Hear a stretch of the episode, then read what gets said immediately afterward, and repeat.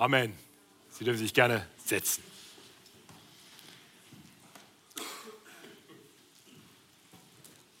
Ja, wir setzen heute die Predigtserie durch das Buch des kleinen Propheten Joel fort.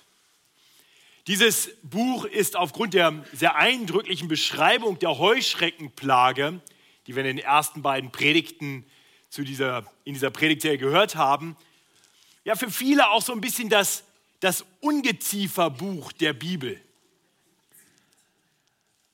Nur so früh im Jahr, da können wir das vielleicht noch nicht so ganz nachvollziehen, da ist das noch ein bisschen weiter weg, aber spätestens im Sommer werden wir dann ja auch wieder, natürlich in viel harmloserem Umfang, mit Ungeziefer zu tun haben. Und vielleicht wird uns dann dieses Buch noch viel mehr ansprechen. Ich zumindest kann das nachvollziehen. Wenn dann so Ungeziefer überall ist, dann, dann tut das was mit mir. Also was ich zum Beispiel überhaupt nicht ausstehen kann, sind Fliegen in der Küche. Und ich werde dann, ich werde dann immer relativ rabiat, also verzeiht, dass euer Pastor so ist, aber so bin ich, ja. Ähm, meine Familie weiß das. Die Fliegenklatsche ist ein Instrument, was ich dann regelmäßig benutze. Das heißt, ich gehe auf die Jagd. Das andere, was ich gerade im letzten Jahr dann auch entdeckt habe, sind Fliegenfallen.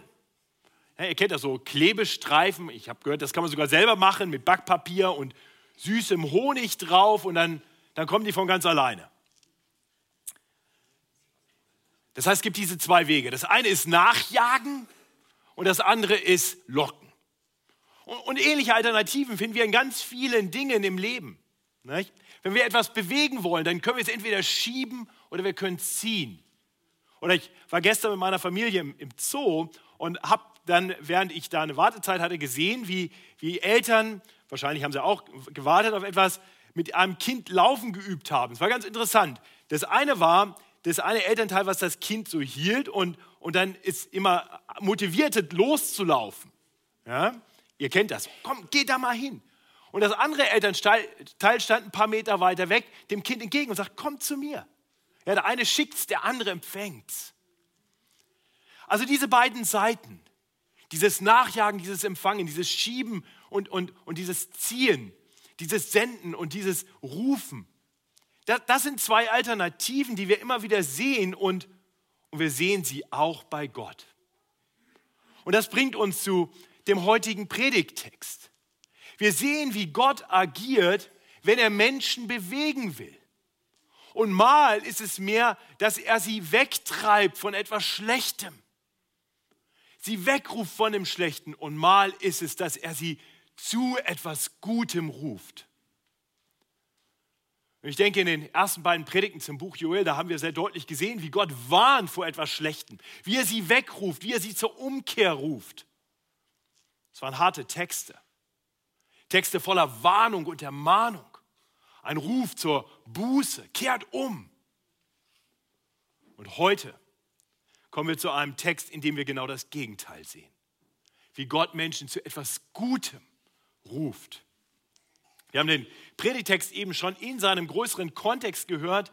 Joel, das zweite Kapitel, die Verse 18 bis 27.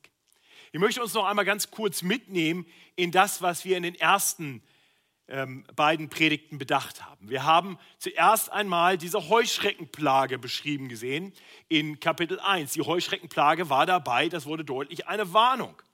Eine Warnung, weil der Tag des Herrn nahe ist. Und dann hatten wir, wir haben das eben am Anfang der Textlesung gehört, wirklich am Ende des ersten langen Abschnitts, Kapitel 1 bis Kapitel 2, Vers 10, dann im Vers 11 ein Fazit und eine Warnung, ein Aufruf, ja eine Frage damit verbunden gehört. Ja, der Tag des Herrn ist groß und voller Schrecken. Wer kann ihn ertragen? Und dann haben wir letzte, vorletzte Woche darüber nachgedacht, dass in den Versen 12 bis 17 uns gezeigt wird, wer ihn ertragen kann. Das sind diejenigen, die umkehren, das heißt, die Buße tun und sich im Glauben dem Herrn zuwenden. Es sind die, die sich die sich versammeln als Gemeinde vor dem Herrn. Er ruft sie dazu, als Gemeinde zusammenzukommen, sich zu ihm zu bekehren, vor ihm einzutreten. Und es sind die, die einen Priester haben, der für sie eintritt. Wir haben darüber nachgedacht, wie dort ein Priester erwähnt wird, der beten soll, wie die Priester beten sollen für das Volk. Das heißt, bisher haben wir gesehen, wie Gott warnt und wie er Menschen zur Umkehr ruft. Und im heutigen Predigtext kommt jetzt diese andere Seite. Wir sehen den liebenden Herrn, der um sein Volk wirbt. Also um, um einem Bild von den Fliegen zu bleiben, bisher hatten wir quasi die Fliegenklatsche. Und jetzt haben wir den süßen Honig, der aber keine Falle ist, sondern Befreiung, Erlösung. Einfach nur gut. Und mein Wunsch ist, dass wir das erkennen mögen. Und so möchte ich noch einmal mit uns beten. Himmlischer Vater, schenk du uns Augen, Ohren, ja Herzen, dass wir erkennen, was für ein guter, was für ein gnädiger Gott du bist. Danke, dass wir dich nicht fürchten müssen, sondern zu dir kommen dürfen und erleben dürfen, du bist so unendlich voller Güte und Liebe für die, die sich dir zuwenden. Herr, hilf uns zu erkennen, wie gut du bist, auf dass wir uns dir zuwenden, einmal und immer wieder. Amen. Im heutigen Predigtext werden wir sehen, wie der Herr für die Seinen sorgt. Der Herr sorgt für die Seinen. Das ist der Titel der heutigen Predigt. Und das ist etwas, was wir dann in drei Abschnitten sehen wollen. Wir wollen zuerst sehen, wie der Herr gnädig gibt. Er gibt gnädig Antwort wirklich auf das Gebet, zu dem er die Seinen aufgerufen hat. Ähm, wir haben gesehen am Ende von dem letzten Abschnitt in Vers 17, da ist dieser Auftrag an die Priester, ein Gebet zu sprechen. Dieses Gebet, was wir hier lesen. Und dann sehen wir, dass nach diesem Gebet es dann im Vers 19 heißt, und der Herr wird antworten. Auch wenn hier also nicht beschrieben wird, was nach dem Aufruf in den Versen 12 bis 17 geschehen ist, so sollte uns klar sein, die Antwort hat etwas damit zu tun, dass das Volk reagiert hat auf den Aufruf. Das Volk hat den Aufruf zur Buße und zur Versammlung und zum Gebet gehört. Und so sehen wir dann im Fortgang, wie der Herr auf dieses Gebet reagiert. Nicht dieses Gebet, Herr, schone dein Volk in Vers 17 und dann gleich in Vers 18, dann wird der Herr um sein Land eifern und sein Volk verschonen. Er erfüllt genau das, wozu er die Menschen aufgerufen hat, dass sie dafür beten sollten. Schone dein Volk, er wird. Und weiter hat er aufgerufen, Lass dein Erbteil nicht zu Schanden werden, dass die Heiden über sie spotten. Warum willst du unter den Völkern sagen lassen, wo ist nun ihr Gott? Und dann heißt es weiter in Vers, Vers 19, und der Herr wird antworten und zu seinem Volk sagen, siehe, ich will euch Getreide, Wein und Öl, die Fülle schicken, dass ihr genug daran haben sollt. Und ich will euch nicht mehr unter den Heiden zu Schanden werden lassen. Ich will den Feind aus Norden von euch wegtreiben und ihn in ein dürres und wüstes Land verstoßen, seine Spitze in das östliche Meer und sein Ende in das westliche Meer. Er soll verfaulen und stinken, denn er hat Gewaltiges getan. Jetzt seht ihr, was hier geschieht. Der Herr gibt den Auftrag zum Gebet und dann beantwortet er dieses Gebet. Und wir müssen uns die Situation noch mal vor Augen führen. Hier ist das Volk Israel, das wirklich bedroht ist, lebensbedrohlich wirklich ist die Situation durch die Heuschrecken. Denn die Heuschrecken fressen die Existenzgrundlage weg. Sie sind vom Hungertod bedroht. Und in, und in diese Situation hinein gibt er den Auftrag zu einem Gebet und dann sagt er, dass er in seiner Gnade und Barmherzigkeit nun eingreifen wird und dieses Gebet beantworten wird. Er wird sein Volk nicht zu Schanden werden lassen. Niemand mehr wird über Gottes Volk spotten. Er wird es verschonen, ja, er wird sogar die Feinde vernichten.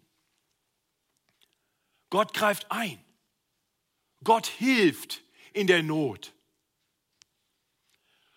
Wie schon in Versen am Anfang des Kapitels ist nicht ganz klar, was hier gemeint ist ob, ob das sich nur auf die Heuschreckenplage bezieht oder vielleicht noch weitergeht. Aber es bezieht sich ganz gewiss auf jeden Fall erst einmal auf die konkrete Situation, in der das Land ist. Sie werden wieder genug zu essen haben. Er sorgt für sie. Und die Feinde, im ersten Moment wahrscheinlich die Heuschrecken, die werden vernichtet werden. Hier, hier steckt vielleicht manches drin, was über das Hier und Jetzt hinausgeht. Aber, aber das Wesentliche, was ich möchte, dass wir es erkennen, ist, dass der Herr für die Seinen sorgt, dass er in seiner Gnade die Gebete erhört, die er selber befohlen hat. Und das war eindeutig der Segen für die Menschen damals. Das war die Rettung für das Volk Israel in der akuten Not, in der es war. Nur was hat das mit uns zu tun? Was machen wir jetzt mit diesen Versen? Nun, wem galten die Zusagen damals? Sie galten denen, die Buße getan hatten, sich zum Herrn bekehrt hatten. Sie galten denen, die sich vor dem Herrn versammelten. Sie galten denen, die einen Priester hatten, der für sie eintritt. Und ihr Lieben, wir dürfen wissen, wenn diese Dinge auf uns zutreffen, dann gelten diese Zusagen auch uns. Denn dann sind auch wir Teil vom Volk Gottes. Von daher ist die grundlegendste Frage, bevor wir weiter über den Segen, der uns jetzt angekündigt wird, nachdenken, die Frage, ob diese Zusagen dir gelten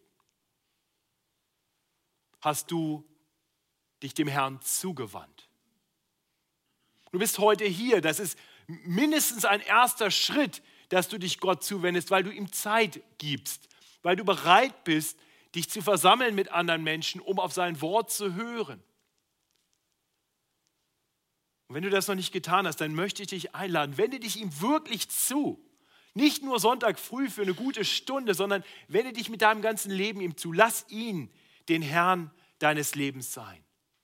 Vertrau darauf, dass die Strafen, die Warnungen, die kommen, dir nicht mehr gelten, wenn du Jesus als deinen Herrn, den Herrn deines Lebens anerkennst, weil Jesus dir zusagt, dass er die gerechte Strafe für all das, was wir im Leben falsch gemacht haben, auf sich genommen hat. Und so werden wir am Tag des Gerichts bestehen und wir sind schon jetzt sein Volk. Und wenn wir das getan haben, dann gelten diese Zusagen auch uns, weil sie dem Volk Gottes gelten. Jeder, der zum Volk Gottes gehört, wird erleben, wie der Herr für die Seinen sorgt. Nun ist es nicht zwingend so, dass die konkreten Zusagen in die konkrete Situation des Volkes Israel auf uns eins zu eins übertragbar sind.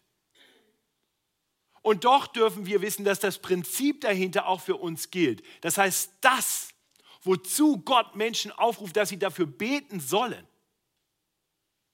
Okay, verstanden? Das, wofür wir beten sollen, wo Gott uns sagt, bete dafür, so wie er das hier getan hat. Das wird er definitiv beantworten.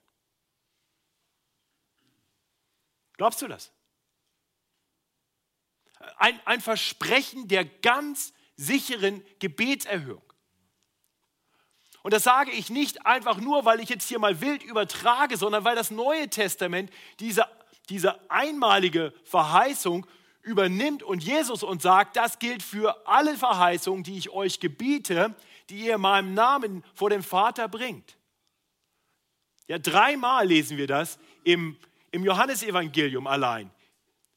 Kapitel 14, Vers 13. Was ihr bitten werdet, sagt Jesus zu seinen Jüngern, was ihr bitten werdet in meinem Namen, das will ich tun.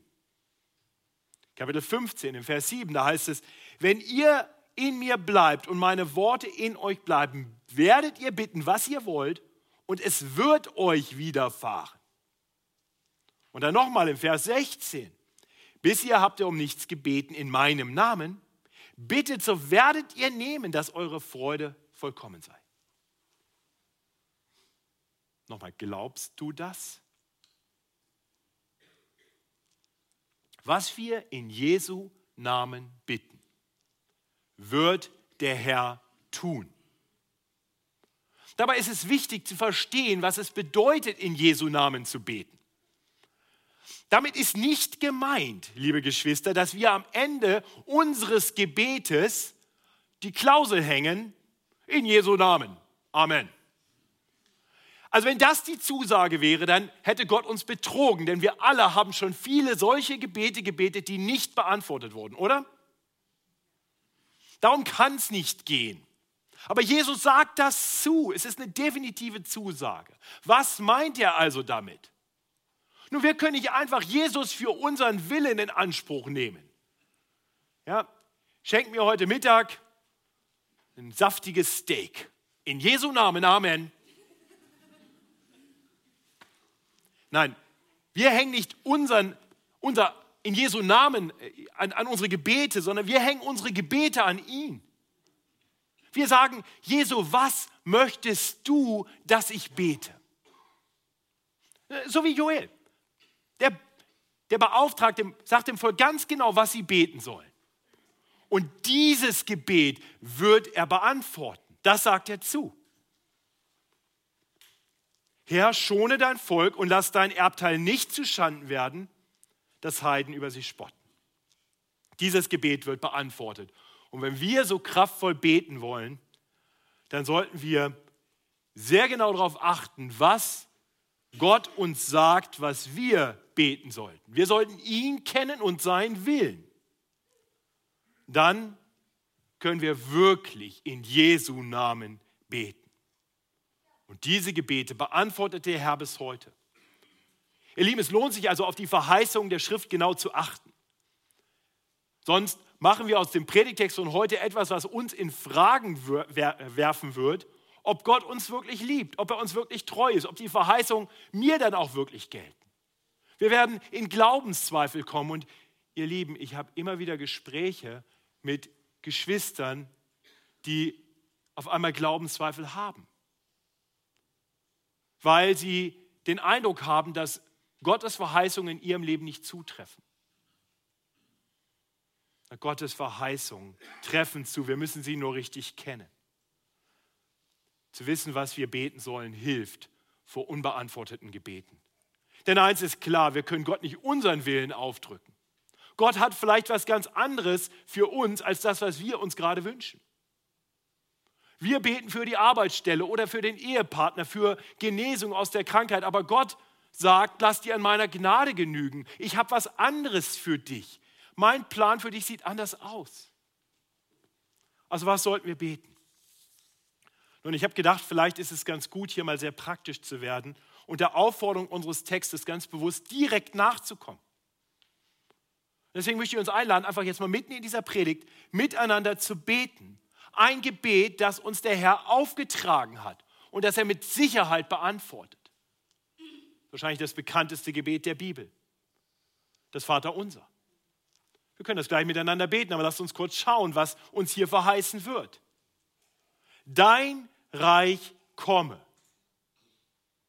Der Herr wird sein verheißenes Gebet beantworten dein Wille geschehe. Der Herr wird sein verheißenes Gebet, sein, sein für uns aufgetragenes Gebet beantworten. Unser tägliches Brot gib uns heute. Der Herr wird uns geben, was wir brauchen für dieses Leben, bis er uns zu sich holt. Vergib uns unsere Schuld. Wenn wir das aufrichtig beten, dürfen wir wissen, Gottes Gnade gilt. Wir haben Vergebung unserer Schuld. Und lasst uns beten um Bewahrung vor Versuchung, vor der letztendlichen Erlösung von dem Bösen. Und auch das dürfen wir Christen wissen, der Herr wird es tun. Wollen wir das miteinander beten? Das dürfen wir heute mal im Sitzen tun.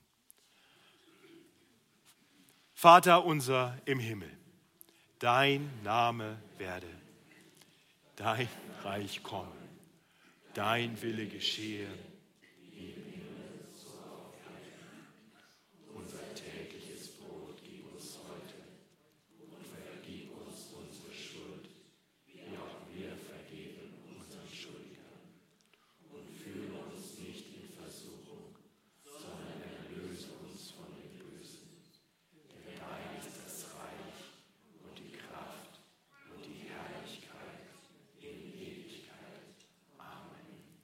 Amen. Der Herr gibt. Er gibt gnädig in Antwort auf die Gebete, die er verheißt. Und nachdem wir das gesehen haben in den Versen 18 bis 20, sehen wir dann in Vers 21 bis 24, wie jetzt der Prophet Joel, eben war Gott selbst der Redner, jetzt sehen wir, wie der Prophet Joel das Wort ergreift im Vers 21 und das Volk aufruft. Fürchte dich nicht, liebes Land, sondern sei fröhlich und getrost, denn der Herr kann auch Gewaltiges tun. Fürchtet euch nicht, ihr Tiere auf dem Felde, denn die Auen in der Steppe sollen grünen und die Bäume ihre Früchte bringen und die Feigenbäume und Weinstöcke sollen reichlich tragen. Und ihr, Kinder Zions, freuet euch und seid fröhlich im Herrn eurem Gott, der euch gnädigen Regen gibt und euch herabsendet, Frühregen und Spätregen wie zuvor, dass die Tenne voll Korn werde und die Kälte einen Überfluss an Wein und Öl haben sollen. Und ihm so ist unser Gott. Nach, nach den harten Worten der Warnung vor dem Gericht, die wir anderthalb Kapitel lang gehört haben, kommen hier nun tröstliche, frohmachende Worte für alle, die haben sie, die sich haben warnen lassen. Ja, wer sich Gott zuwendet, wer auf Gott vertraut, der braucht sich nicht zu fürchten. Interessant ist, dass Joel hier äh, erst das Land und dann die Tiere und dann die Kinder Gottes anspricht und ihnen Gnade verheißt. Das ist zum einen sicherlich eben die Wiederherstellung des Landes nach der Heuschreckenplage. Wir haben gesehen, die Tiere, die haben einst geschrien, hieß es. Ne? Sie haben geseufzt und geschrien zum Herrn. So hieß es in Kapitel 1. Aber das hat, das hat ein Ende. Ja, die Tiere dürfen, müssen sich nicht mehr fürchten. Sie werden versorgt werden. Das Land wird geheilt werden. Und, und, und wir sehen hier vielleicht auch schon, dass die Verheißung, die hier drin steckt, wahrscheinlich weit über die akute Not Israels hinausgeht. Dass also selbst dieses Gebet und diese Zusage, die wir hier lesen, auch uns gilt. Denn auch wir werden eines Tages erleben, wie die ganze Schöpfung, Land, Tiere, Kinder Gottes, wie wir allesamt befreit werden aus aller Not. Äh, vielleicht habt ihr die Worte aus Römer 8 im, im Kopf wo es heißt ab, ab Vers 18, denn ich bin überzeugt, dass dieser Zeit Leiden nicht ins Gewicht fallen werden gegenüber der Herrlichkeit, die an uns offenbart werden soll. Denn das ängstliche Harren der Kreatur wartet darauf, dass die Kinder Gottes offenbar werden. Die Schöpfung ist ja unterworfen der Vergänglichkeit, ohne ihren Willen, sondern durch den, der sie unterworfen hat, doch auf Hoffnung. Denn auch die Schöpfung wird frei werden von der Knechtschaft der Vergänglichkeit zu der herrlichen Freiheit der Kinder Gottes. Denn wir wissen, dass die ganze Schöpfung bis zu diesem Augenblick mit uns seufzt und sich ängstigt. Ja? Aber Hoffnung, Zuversicht. Das heißt, auch jetzt noch dürfen wir wissen, was Joel hier verheißt, was Gott hier verheißt durch den Propheten Joel. Es wird eintreten. Gott wird seine ganze Schöpfung befreien, uns eine Fülle geben die diese Welt nicht kennt. Gott ist so gut. Gott gibt gnädig. Das ist der erste und mit Abstand längste Punkt dieser Predigt. Wir kommen zum zweiten Punkt in den Versen 25 und 26. Da sehen wir, dass Gott nicht nur gnädig in Antwort auf Gebet gibt, sondern dass er über alles Bitten und Verstehen hinaus gibt. Ich lese uns diese beiden Verse. Und ich will euch die Jahre erstatten, deren Ertrag die Heuschrecken, Käfer, Geschmeiß und Raupen gefressen haben, mein großes Heer, das ich unter euch schickte. Ihr sollt genug zu essen haben und den Namen des Herrn eures Gottes preisen, der Wunder unter euch getan hat. Und mein Volk soll nicht mehr zu Schanden weiß nicht, wie euch das geht, wenn ihr so Bibelverse lest. Ich lese manchmal relativ schnell darüber hinweg und nehme gar nicht so richtig wahr, was da jetzt drin steckt. Was für eine großartige Botschaft da drin steckt. Und so ging mir das mit diesen beiden Versen. Ich habe jetzt gedacht, okay, was machst du damit? Ist das jetzt irgendwie eine Wiederholung von dem, was vorher war? Und, es hat ein bisschen gedauert, bis, bis ich gedacht habe, warte mal, hier steckt doch viel mehr drin. Da, da steckt eine außergewöhnliche Aus Zusage drin. Und von daher möchte ich uns nochmal mit hineinnehmen. Vielleicht können wir nochmal nachvollziehen, was, was hier los ist. Hier sehen wir zuerst einmal, dass Gott deutlich macht, wo die Heuschreckenplage herkam. Das war nicht einfach nur ein, ein großes Unglück, was geschehen ist, es war sein Gericht. Er hat es gesandt, dieses große Herr. Es war Gottes Gericht über Israel, das zugleich Warnung war. Ja, vielleicht hilft ein Beispiel. Also es war letztendlich so, dass, vielleicht können wir uns vorstellen, wenn, wir immer wieder Straftaten begingen, begehen, ja, so wie die Menschen damals, die, die haben sich immer wieder gegen Gott gestellt, die haben, waren immer wieder untreu. Stell dir das vor. Kannst du dir das vorstellen? Ich hoffe, weil leider ist das so. Ne? Wir tun immer wieder Dinge gegen Gott. Jetzt stell dir vor, du begehst immer wieder eine Straftat und dann stehst du vor Gericht und der Richter sagt, es wird eine ernste Strafe für dich geben. Du wirst zu einer sehr hohen Geldstrafe, die deine Existenz bedroht, verurteilt. Aber lass dir das noch eine letzte Warnung sein. Beim nächsten Mal geht's bis zum Ende aller Zeiten ins Gefängnis. Okay? So ungefähr war das mit der Heuschreckenplage. Eine sehr ernste, eine wirklich existenzbedrohende Strafe und doch noch eine Warnung vor einer viel schlimmeren Strafe am Tag des Herrn. Und jetzt hör, was Gott sagt ich will euch die Jahre erstatten, deren Ertrag die Heuschreckenkäfer geschmeißt und Raupen gefressen haben. Ich will euch das erstatten, was kam als Strafe für eure Sünden. Um, um das auf unser Beispiel zu übertragen, stell dir vor, du stehst jetzt vor Gericht noch einmal, hast eine spätere Anhörung und du sagst, Herr Richter, ich, ich bekenne mich, inzwischen bekenne ich mich schuldig. Erst warst du trotzig hast du es nicht eingesehen, jetzt bekennst du dich schuldig. Und du, du bittest den, den, den Richter um, um, um Verschonung, sagst, die, die Strafe ist zu groß. Ich habe ja schon so viel geteilt, ich habe nichts mehr. Es treibt mich völlig in den Ruin.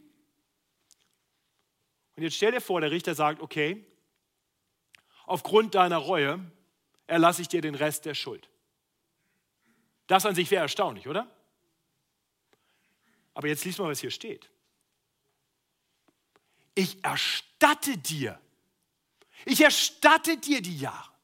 Das heißt, der Richter sagt, nicht nur, du musst jetzt nicht weiter zahlen, sondern ich gebe dir alles zurück. Das ist das, was Gott hier verheißt. Wer hätte darum überhaupt gebeten? Wer wäre auf die Idee überhaupt gekommen? Gott gibt über alles Bitten und Verstehen hinaus. Und wir Christen dürfen wissen, dass das, dass das auch für das letzte, letzte Gericht gilt. Denn es heißt hier, wir werden nicht mehr zu Schanden werden. Und das ist das, was Gott uns verheißt für die Ewigkeit. Wir werden eine, eine Rettung empfangen, die ist größer als, als nur die zu sagen, ich verschone euch vor der Hölle. Ihr hättet sie verdient, wir alle hätten sie verdient und ich verschone euch. Was sagt Gott uns zu? Ich beschenke euch weit darüber hinaus. Ich gebe euch eine Herrlichkeit, die unvorstellbar ist. Selbst die Konsequenzen eurer Sünden, alles, was ihr reingebracht habt in diese Welt, das werde ich eines Tages wegnehmen. Ich werde euch frei machen von all diesen Dingen. Ich werde euch geben im Überfluss. Oh, seht ihr, wie großzügig Gott ist. Er gibt über alles Bitten und Verstehen hinaus. Und dann schließlich kommen wir zum, zur größten Zusage von allen. In Vers 27. Gott gibt sich selbst. Vers 27. Ihr sollt erfahren, dass ich mitten unter Israel bin, dass ich der Herr, euer Gott bin und sonst keiner mehr. Und mein Volk soll nicht mehr zu Schanden. Zur Zeit des Propheten Joel, da war der Tempel in Jerusalem, so die, der, der Ort, an dem die Gegenwart Gottes symbolisch war. Ja, da, da war er gegenwärtig unter seinem Volk. Nun, manche Ausleger gehen davon aus, dass der Prophet Joel relativ spät geweissagt hat, vielleicht kurz nach der Zeit des Propheten Hesekiel. Nun, im Propheten Hesekiel, der prophezeit so um die Zeit der Zerstörung Israels durch das Volk Babylon, also die Wegführung ins Exil, in dieser Zeit ist Hesekiel aktiv und dort geschieht noch vor der letzten Wegführung etwas Außerordentliches, was Dramatisches. Wer den Propheten Ezekiel schon mal gelesen hat, der, der weiß das. Da wird beschrieben, wie die Gegenwart Gottes, die im Allerheiligsten im Tempel, wie gesagt, symbolisch ist, wie die sichtbar den Tempel verlässt. Ein paar nicken, einige kennen diese Aussagen aus dem Propheten Ezekiel. Das heißt, ist die, die Herrlichkeit Gottes, eine Wolke steigt quasi auf und, und es ist für die Menschen in Israel richtig sichtbar. Gottes Gegenwart verlässt jetzt das Volk. Es kann gut sein, dass der Prophet Joel in diese Situation hineinschreibt. Die Gegenwart Gottes war sichtbar nicht mehr da. Wie dem auch sei, aufgrund der Heuschreckenplage lästerten die anderen Völker. Sie spotteten über Israel. Denn was haben wir in Vers 17 gelesen? Warum willst du unter den Völkern sagen lassen, wo ist nur ihr Gott? Und genau das greift Joel hier auf, greift Gott selbst hier auf. Er sagt ihnen, ich bin hier, ich werde wieder bei euch sein. Eines Tages, ihr sollt es erfahren, bin ich wieder mitten unter Israel. Der Herr wird wiederkommen. Nicht nur Segen wird ergeben, sogar über Bitten und Verstehen hinaus, nein, er gibt sich selbst. Und dann, einige hundert Jahre später, kam er in Jesus Christus. Gott selbst kommt zu seinem Volk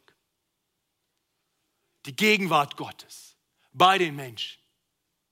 Und Jesus sagt uns zu, dass wir nicht mehr zu Schanden werden, so wie dieser Vers hier. Weil er all unsere Schande, all unsere Schuld auf sich genommen hat und dafür gestorben ist. So dass wir vor Gott bestehen können. Jesus ist Gott mit uns. Er ist der, der uns für alle Ewigkeit freisetzt davor zu Schanden zu werden, wenn wir denn an ihn glauben. Das ist die gute Nachricht, die der Prophet Joel für sein Volk damals hatte und die er für uns hier und heute hat. Kannst du mit frohem Herzen bekennen, dass der Herr dein Gott ist und sonst keiner? Er ist bei uns, alle Tage, bis an der Weltende. Ist das nicht eine großartige Verheißung? Wir müssen vor dem gefährlichen Gott, vor dem richtenden Gott, vor dem strafenden Gott nicht mehr fliehen, sondern wir dürfen zu ihm kommen, zu dem liebenden, zu dem gnädigen, zu dem großzügigen Gott, der uns eine Antwort auf Gebet gibt und der über alles Bitten und Verstehen hinausgibt und der sich selber gibt. Ich möchte mit uns beten. Himmlischer Vater, danke, dass du ein so großzügiger Gott bist. Ja, wir sehen unser Leben in aller Unvollkommenheit. Du weißt um alle Sünde in meinem Leben und im Leben von einem jeden von uns. Du weißt, wie oft wir dich ignorieren, wie oft wir unsere eigenen Herren sind wie oft wir nicht fragen, was du willst. Dein Wort zur Seite legen und uns allen anderen Dingen zuwenden, nur nicht dir. Ja, wir hätten in der Tat Strafe verdient. Aber du, du sagst uns zu, dass du uns segnen willst, dass du uns reich beschenken willst. Oh Herr, hilf uns immer mehr, so zu beten, dass wir wahrhaft in deinem Namen beten. Dass wir das erbitten, was du für uns hast, was du uns geben willst. Herr, öffne unsere Augen und unsere Herzen, damit wir erkennen, dass das, was du uns verheißt, wahrhaft das Beste für uns ist. Und dann lass uns beten. Und Herr, mehr als allen Segen, den du uns schenkst, wollen wir dir danken dafür, dass du dich uns selbst gegeben hast, in Jesus Christus. Danke, dass wir nicht nur Gaben haben, sondern den Geber selbst. Wir müssen uns nicht abfinden, nur mit Geschenken, mit einem Brief von jemand, der weit weg ist. Nein, du bist hier, du bist mitten unter uns. Und eines Tages werden wir dich sehen in deiner ganzen Herrlichkeit. Und dafür loben und preisen wir dich. Amen. Lasst uns diesen Herrn loben in einem